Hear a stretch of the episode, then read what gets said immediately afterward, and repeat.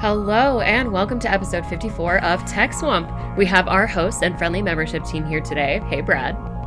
Why, hello there. Hello, and Caitlin. Hello, what's up? You know, just membership chilling. Of course, I hope so. Uh, and of course, uh, myself, Alex. Um, all right, so this month we're going to hit you with a legislative privacy update, uh, just as Congress is within striking distance on passing a federal privacy law. Um, we're talking through what our members are hoping for when it comes to a bill and how the four P's of privacy help address the needs of small business innovators in a federal bill.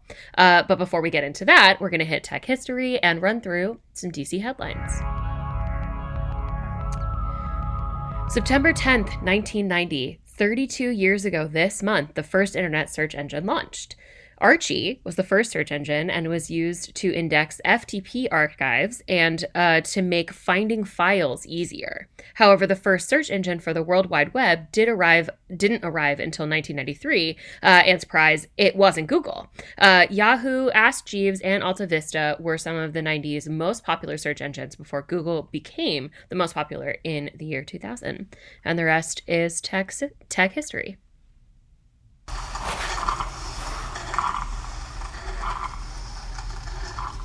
That sound means it's time for What's Brewing in DC. Brad and Caitlin, what are the top tech headlines? Passage of antitrust bills in the Senate is looking more and more unlikely as many members of Congress face the midterm election. Senator Josh Hawley, co sponsor of the legislation, says that while he hopes to see Senate Majority Leader Chuck Schumer bring the legislation to the floor, he doubts that will happen. With the House planning to break for more time in their district on September 30th and not returning until after the election, there are only a few legislative hours to pass the bill. Draft legislation in the House would place a two year ban on new algorithmic stablecoins, criminalizing the creation of new stablecoins. There's a two year grace period for existing algorithmic stablecoin providers to change their models and offerings. The bill also mandates the U.S. Treasury to take on a study on stablecoins and consult with the Federal Reserve, Securities and Exchange Commission, and the Office of the Comptroller of Currency. For more information, head to our show notes. The Federal Trade Commission adopted a policy statement related to gig workers, benefits, and misrepresentation on algorithms. The FTC plans to step in when there are mi- misrepresentations about pay, benefits, work terms, and more, in addition to anti competitive behavior like wage fixing and monopoly creating mergers. Earlier this year, Congress introduced a bill related to benefits and gig workers. The Labor Department also revoked a rule that made it harder to protect works, workers' labor rights.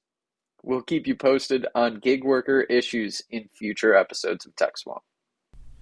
And we're rounding out what's brewing with an update on TikTok's newest policies around combating misinformation and the midterm election.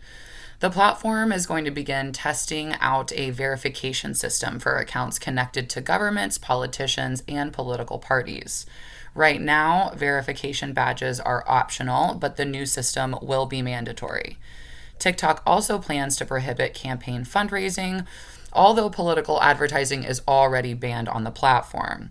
TikTok's new feature comes after a recent report that found nearly one in five videos that TikTok pushes to the user's For You page contains misinformation. For more information, you can head to our show notes. And that's all for What's Brewing.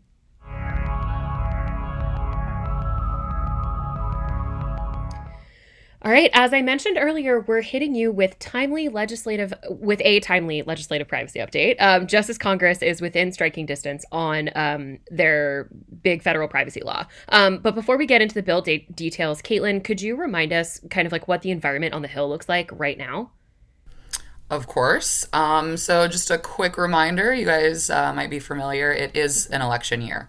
Um, so, that does mean it's a shorter legislative calendar, um, and that impacts things. So, we're looking at about less than 20 uh, legislative days where both the house and senate are going to be in session so they they really have about 19 days um, as of like today uh, to pass um, or to move on passing a federal privacy law. Um, and Congress is feeling some pressure to move on this. Um, you've heard us talk about this on the podcast before, um, but there were 200 um, privacy bills introduced in state houses this year. You know, five states already have a, uh, a privacy law in place. So Congress is feeling some pressure, um, you know, as states start to legislate and create that, um, you know, privacy patchwork that we talk about often. Um, so some pressure is building, um, but you know it's it's an election year, so Congress does have other priorities and other things that need to get passed. Um, you know, we're hopeful this is the year of privacy, but we we are not totally sure what's going to happen uh, with these final you know 19 days. Uh, Absolutely right. And as things stand right now, Congress is definitely up against the clock when it comes to said privacy legislation. Let's pretend that movement does happen and we see the House and Senate get to a good place with the bill. Our members have some thoughts about what that should look like. Oh yeah, they do.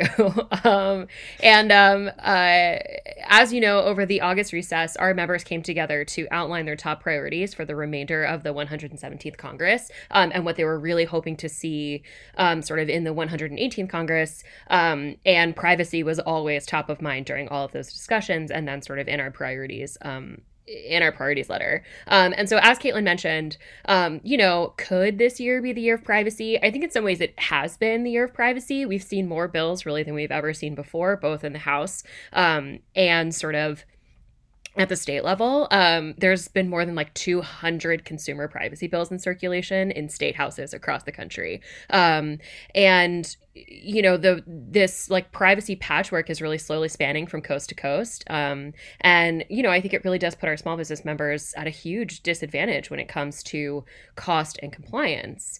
Um, and i think a lot of that has to do with the time and the resources required to comply with 50 individual state privacy bills um, could you know that really could run most if not all of our members really into the ground. Um, and so we really want congress to be building on this progress from earlier this year um, as the House uh, Energy and Commerce Committee overwhelmingly approved the bipartisan American Data Privacy and Protection Act. Um, we'll probably refer to it as ADPPA, um, which is uh, HR uh, 8152 if you want to go look it up. Um, so, this is the big privacy bill that we keep talking about. Um, and the bill would impose robust privacy and security requirements um, and would adopt a single set of rules across all states. Um, of course, there are always some exceptions, um, but it would provide strong protections for consumers while minimizing compliance burdens, uh, especially for small companies like our members. Um, and so, our members really urged Congress to move this legislation forward and ensure that any measure passed by both chambers would set a high bar on privacy while sort of substantially preempting um, that patchwork of state laws that we keep referring to. Um, but I think at the same time, our members were also urging Congress um, to sort of consider children's privacy um, including protections for teens. So basically, raising the age um, where like children's privacy um, comes into effect. Right now, it's 13. Um, anyway, uh, raising that to some degree. Um, uh, should be a consideration as they consider to look at the ADPPA um, because right now it doesn't amend or alter um, the Children's Online Privacy Protection Act or COPPA, but it would require opt in consent for the collection and transfer of covered data pertaining to adolescents age 13 to 17. So it covers that sort of. Um, I think middle ground. Um, and in addition to these protections for teens, um, our members urge Congress to also consider updating COPPA to modernize consent mechanisms and online protections for the 21st century. Right now, getting verifiable verifiable parental consent is really challenging. Um, and so, uh, you know, one of the things that I think our members really want is something that sort of takes technology a little bit more into consideration when it comes to getting consent. Um, so yeah, there, there's a lot there. Um, but uh, you know, I think we're excited to to see um, to see a lot. And, and at the end of the day, what our members really urged Congress to do was to move ADPPA um, forward and ensure that you know any measure that's passed by both chambers sets a really high bar on privacy while substantially you know preempting state laws. That's really important. Absolutely. And as Alex mentioned, um, our members sent a letter to Congress uh, with not just our privacy concerns, but a bunch of um, other concerns that our, our members have when it comes to other things. And you can head to our show notes um, and check that out. Um, so, Alex, when you consider, you know, those member concerns that we were just chatting about, you know, what our members are asking for, how do the four P's of privacy, um, you know, help address the needs of the small business innovators in a federal bill? And most importantly, you know, how does the bill um, that has made the most progress and has seen the most changes along the way, which is uh, the ADPPA, uh, the bill that we've been chatting about, handle those four P's of privacy? Um, you know, how, how does that bill kind of accommodate um, our four P's? Yeah, absolutely. Um, I love this whole concept of the four P's of privacy because I think it really kind of encapsulates like the big things that we want to see, right? There's obviously little minute details, but I think that these are sort of the four key things that really matter. Um, and so when we think of the four P's of privacy, we're thinking about preemption, we're thinking about private right of action, we're thinking about a path to compliance, and we're thinking about um, protection against unauthorized access. Um, what does that all really mean? um, so, starting with preemption, we've talked about this a little bit, right? This is the idea that um, this bill would essentially preempt state bills, meaning that you would have to understand and comply with ADPPA, and and that would be sort of the main statute of privacy in the US. Um, and I think ADPPA's overarching preemption language is, is reasonably strong, um, you know, but it could be improved. Um, and as drafted, the provision says that no state or political subdivision of a state may adopt, maintain, enforce, prescribe, or continue in effect any law provision having the force and effect of law covered by the provisions of ADPPA or regu- regulations promulgated under it. Um, and so that construct should mostly capture the general applicability privacy laws that would create the most significant confusion, conflict, and compliance burden uh, we have urged Congress to avoid um, at the state level. Um, and as states are enacting these all slightly differing privacy requirements. Um, you know, that said, there are so many exceptions to the main preemption provision that courts may ultimately end up upholding state laws that differ substantially from ADPPA's requirements. Um, and each exception to the preemption language adds like further uncertainty as to what Congress's intent with respect to establishing a single set of rules um, really is, rather than simply like placing a federal layer on top of a divergent state patchwork. So, you know, there's still a little bit, bit of of a concern as to like how the bill is really addressing preemption right now. There are some carve outs that we're not thrilled about. Um, the language is strong, but it's also there's definitely room to negotiate. Um, and I think that in terms of our membership, that preemption piece, that first P of privacy or of the four P's is is really critically important. Um, again, because of not only the compliance cost, but you know, 50 state laws that all are like differ, but like in very small ways is just um, you know, it's just an unrealistic expectation uh, for I think most companies who aren't sort of very large um, to comply with.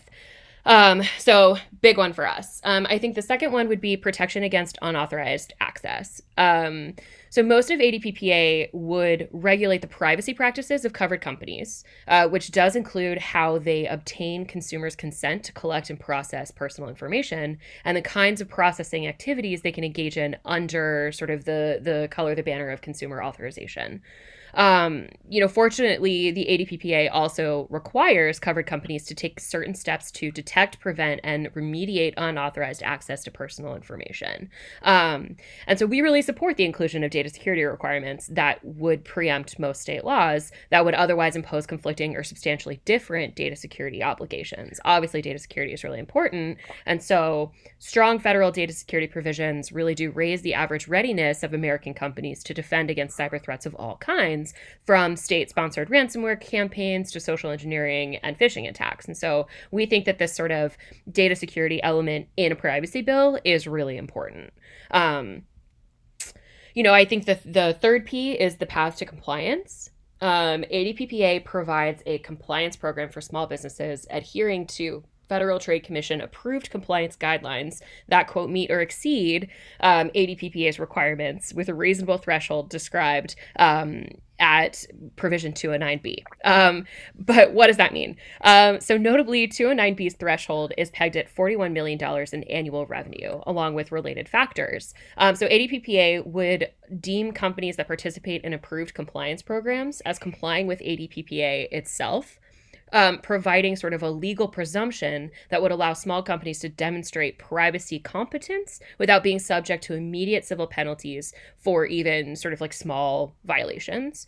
Um, and the compliance program would ensure that our members are rightfully viewed as and held accountable for complying with a federal framework while alleviating some of the liability concerns and compliance burdens. So, this is like a program um, that we think is really helpful. We like we like seeing paths to compliance in these sorts of programs more than I think sort of very direct carve outs. Um, we think that this is sort of like a good medium. Um, and then the last one is private right of action.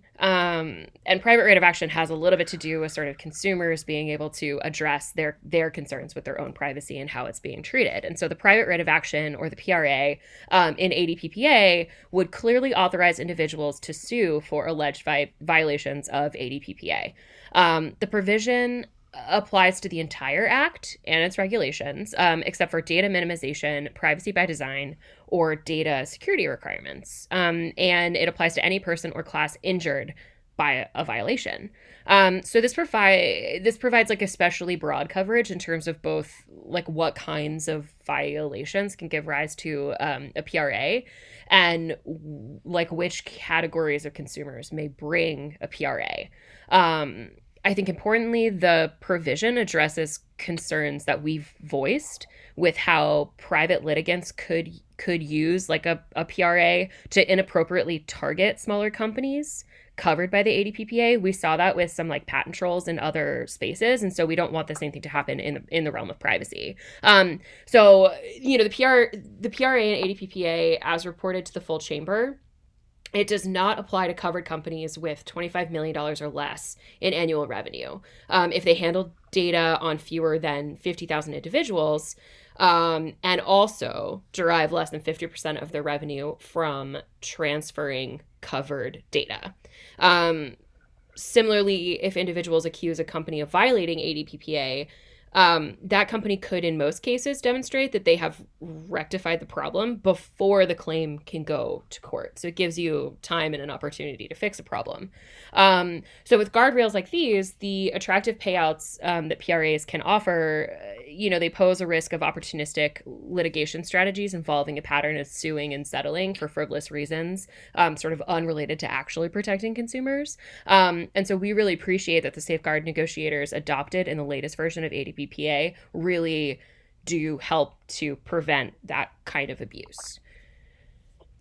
And it's important to note that if Congress is able to strike the right balance on the things that we just discussed, it would certainly help our members and other small to medium sized businesses. Avo- it'll help them avoid the impending compliance tsunami that would accompany uh, a patchwork of state laws governing privacy.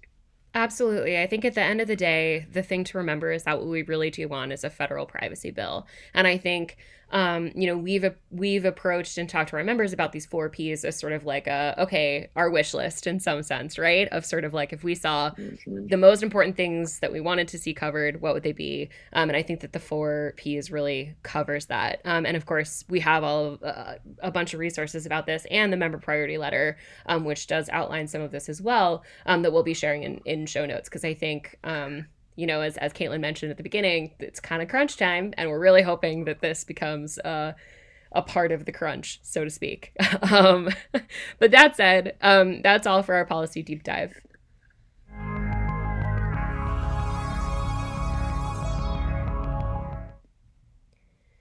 And now it is time for random identifier. Brad, it's you. You're up first.